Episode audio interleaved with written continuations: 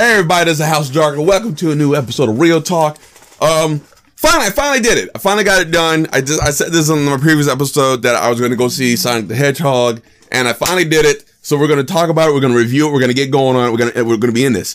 We're going to be in this like this. Yeah, they didn't see me doing karate chop, chopping myself on the collarbone, but for those who are listening to the podcast, welcome. For those who are seeing me on YouTube, w- double welcome. You guys don't can tell, but this is a video game shirt. Sonic's not on it for some reason. Because it's more of a Nintendo shirt than anything. But it's a video game shirt and it's, it is, it's very appropriate because we went to go see a video game movie adaptation. Uh, Sonic the Hedgehog, that came out last Friday. I was supposed to see it that weekend, but things kind of fell through. And, but we did see it today, or this evening, and it worked out. And so we're to get into this and talk about this movie. Um, first off, first off, this is officially one of the most successful video game to movie adaptations to date. and this is why I say this is important. Excuse me. Let me get some water real quick. Ah, hydrate, people. Hydrate. So this is why this is important. Because for those who are are who've seen movies and and understand that most video game and movie adaptations don't do well.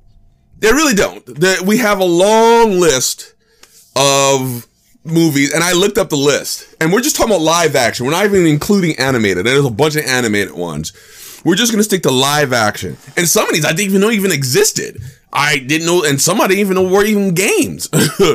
so we're, t- we're gonna go all the way back to what 1993. The first video game and movie adaptation we got in 93. We, and guess what? All it is, guys. You guys know what it is. It was Mario Brothers, and that movie was trash. That we had Bob Hoskins, it had John Leguizamo, Dennis Hopper, and a couple other people in it. Movie was trash. But like, so you know, we were already starting off on a bad foot right there. Double Dragon had Mark Dacascos, uh, Alyssa Milano, uh, the guy who was T1000 and Terminator 2 was in it. Movie was also trash. Uh, you know that that came out like a year later. Then we had Street Fighter with with Van Damme, Raul, you know, uh, Raul Julia. Movie is comically trash, but so it's so bad that it ended up being infamous. And it's it's like the it's like the memes of memes. We we have people who still quote that. T- I saw a video today and they were quoting Street Fighter. That's how funny it is. But the, the list goes on from Mortal Kombat to Resident Evil to Tomb Raider. Uh, with Angelina Jolie, they had Wing Commander, uh, Doom, BloodRayne, Silent Hill, DOA. You know why Dead or Alive is a funny movie to me? Because the final boss in Dead or Alive is literally Eric Roberts with some Macho Man sunglasses on. If you don't understand why that's a thing, you have to see the movie. But that, that one's also comically bad. In the Name of the King, for those who don't know what that movie is, that is a Dungeon Siege game. For those who don't know, Dungeon Siege has not owned a PC. That movie was weird. But like, but one thing, down to like, we can keep going from Max Payne, Street Fighter, The Legend of Chun Li. That movie was ultimate trash. Tekken, Prince of Persia, go on and on. Warcraft, Assassin's Creed. We go on and on for all different kind of video game movies. But most of these movies, save for like a handful, I think Detective Pikachu did pretty good in theaters. Uh, Mortal Kombat ended being okay. Street Fighter ended being, like I said, became infamous. I think the first Tomb Raider had Angelina Jolie ended up being okay. Cradle of Life was trash. Uh, most of the Resident Evil movies didn't do well. Max Payne was not that great. I went, and, I went and saw that with my brother because my brother was a big Max Payne fan. Like the games, he loved the games. Tekken, not so much. Prince of Persia was a letdown. I was very upset. Uh, because the games were good. So, you know, on and on, like, you know, they, oh, and I forgot, man, I forgot they made a, a new, a newer, uh, Hitman movie. Didn't see that one. So, but, and, and we got more coming. I, I, I didn't realize that later this year we're getting Monster Hunter. And then we have Mortal Kombat coming after that. We have the Uncharted movie that's supposed to have Tom Holland playing young Nathan Drake. You know, so on and on and on. So they don't, they're not going to stop coming. But in the past, most video game to movie adaptations didn't do well. Why? Because I just, I don't know. It just is like maybe they couldn't, didn't respect the source material. It just, maybe it just, some, some of these games just could not, they, they couldn't translate into like the big screen very well. Like I remember, I, I remember reading somewhere they were talking about potentially doing a, a Mass Effect uh movie. I'm like, no, don't. It's like if you want to see, you, If you want to see a good story of Mass Effect, go play the game. Play one and two. Three, okay. Andromeda is okay, but one and two for sure. But that's but that's the point that like most of the time these movies only are only okay. They're not great. They're not fantastic. They don't not, they don't knock your socks off. Like Warcry was supposed to be the one, and it wasn't. And so that's why you know whenever we hear an announcement of a video game to movie adaptation, we kind of have an eh about it. And then the whole the, the whole controversy about Sonic the Hedgehog to begin with, like for those for those who don't realize it, I forget what was like like two years ago.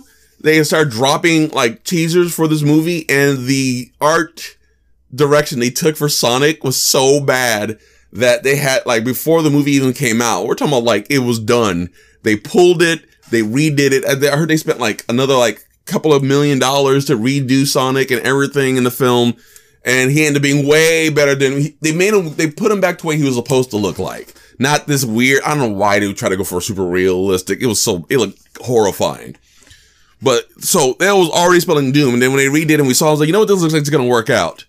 Um, and it did, and I think this was that was a smart move. I know that it, it probably cost them it, it, it cost them millions of dollars to fix it, but it was a smart move. Sorry, was, so Webb was on one of my statues. I hated it.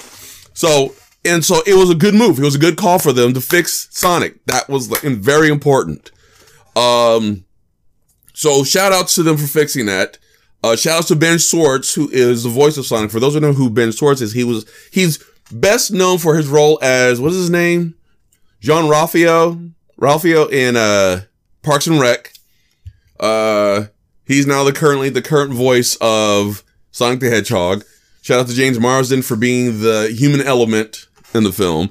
We knew that was going to happen, but it was, it was not, this is one of the few times it worked you know, whenever there's always a movie it's about a creature or something and they over they oversaturate the human element and makes it bad. This is kind of the situation was okay because uh like some of the characters in Sonic the Hedgehog in general, like some of the, like in the cartoon series, like Amy, I couldn't stand Amy, and like some of the extra ones, and like I feel like this was a good way to inter- we just by putting him in a situation where he's dealing with people was a good way to introduce Sonic at least, and then work the other characters in in time.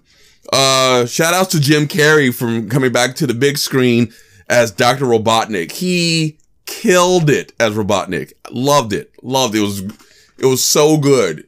And uh, people like, I, I read a review that someone's like, he carried the film. He didn't carry the film. He played his part and he, but he played it great. He played it great. Um, a lot, there's a lot of references. First of all, like right out the gate, they do it. There's a Sega promo thing that pops up you know, for their, you know, it's because it's a Sega game. Sonic is a Sega character, and like the it, it, did like almost like a Marvel Studios like thing where it shows all the different versions, the different Sega games through the years, and it was a nice like moment for me because like a lot of these games I played, I'm like, yeah, I recognize a lot of these games from like the Genesis, the you know, the Master System, the Genesis, all the way through to what comes out now under Sega's name. Uh, even though they don't make, they don't have consoles anymore, but they still make games. So it was really, really nice to see. And so I I liked it. I liked the movie a lot. Like I said, there's there's the only the Sonic references are very big for people who've actually played Sonic, and I've played most. I didn't play all the Sonic games. I played I played and beat one through three. Uh, my brother beat Sonic Adventures one and two. I used to own Sonic R on the Sega Saturn. For those who don't know what that is, you uh, yeah, and, and I had the Sega of the Sonic fighting game. Yes, there was a Sonic the Hedgehog fighting game, guys. Yes, yes, yes, yes, yes. I forget what it was called, but yes. But and, and then and there's been games from Sonic Mania to Sonic Colors, and we're not we're not gonna talk about Sonic 06. We all that's that that's the that's the no we don't talk about that. You know, from and, and there's been many more games that have come out since then. But for you know those of us who are of of over the age of uh, uh, 20 know about the games that came out from the beginning. And so to see a lot of references to the older games is nice. And it's like some of the some of the terminology he uses and how he acts and stuff like it's really I like it. I liked it a lot. Um, one of the things I remember reading, I saw re- on the thing, people were like, "Well, the plot's kind of paper thin." Well, yes, the plot would be paper thin because let's let's let's just make this clear. You know what the premise of the original Sonic the Hedgehog movie was? Doctor Robotnik, aka Doctor Eggman, was literally not only capturing the animals of Sonic's world, and turning them to robots, but he was trying to get access. I actually was he getting access to the Chaos Emeralds in the first game? I know in mm, two and three, maybe three. I know three for sure because that's when you get Knuckles in there. But like he was going after the Chaos Emeralds at one point. But like like the plot for most of the Sonic games, especially when you have Dr. Robotnik involved, are not that deep. So for the story to be that deep, it would it just wouldn't it wouldn't work for what Sonic is. You know, then like I said, they had moments where you have these little connections about Sonic, you know, and, and about friendship, and the, and then like the whole part, point of uh James Marsden's character, his name was Tom, Tom Wachowski, who's like a sheriff in his city. His his his story arc, you know, and, and they both kind of like based on their relationship with each other, they learn things, you know, and that's fine, and that's typically how that would work. But you know, it it wasn't like it didn't have it. One of the these are one of the few movies where simple works. Keep it simple. Don't try to go hard and don't try to go deep. This is Sonic the Hedgehog. Keep it Sonic related. You know what I mean? And I felt that they stayed the course. Keep it fun. Keep, excuse me. Keep it fun. Keep it entertaining. Keep it going. And I felt like, and, and the pacing was fine. The, the interaction worked. Some of the jokes were pretty good, you know. And I think it did, it did exactly what it needed to do to make an entertaining Sonic movie. And especially if you're a fan of the character, it, you, you get everything you want from the, to some of the music references to a lot of the stuff. It, there's, there's so much, there's enough in there for you to feel good. Uh, and so, and, and for those, and I, and I remember reading before I went to saw it, that this is like right now, uh, Sonic the Hedgehog is the highest grossing video game to movie adaptation right now. It's one of the most successful ones. I think Detective Pikachu did really good but Sonic for sure is, is, is, doing really, really good right now in the box office. So it, it gives a clear indication how good this movie is. You know, box office numbers doesn't always, doesn't always mean it because sometimes a movie can be a billion dollars and I think it's trash. But the fact that like this movie's doing well, I enjoyed it. You know, my, my wife thought it was okay, but but she doesn't understand a lot of the references. She wasn't. She's not a. She's not a video game. She doesn't play video games outside like Mario Kart from time to time. She's not a gamer. Um, she's not a Sonic fan because she doesn't know she doesn't know much about Sonic the Hedgehog. So a lot of the stuff like that they threw out there, she missed because she doesn't know.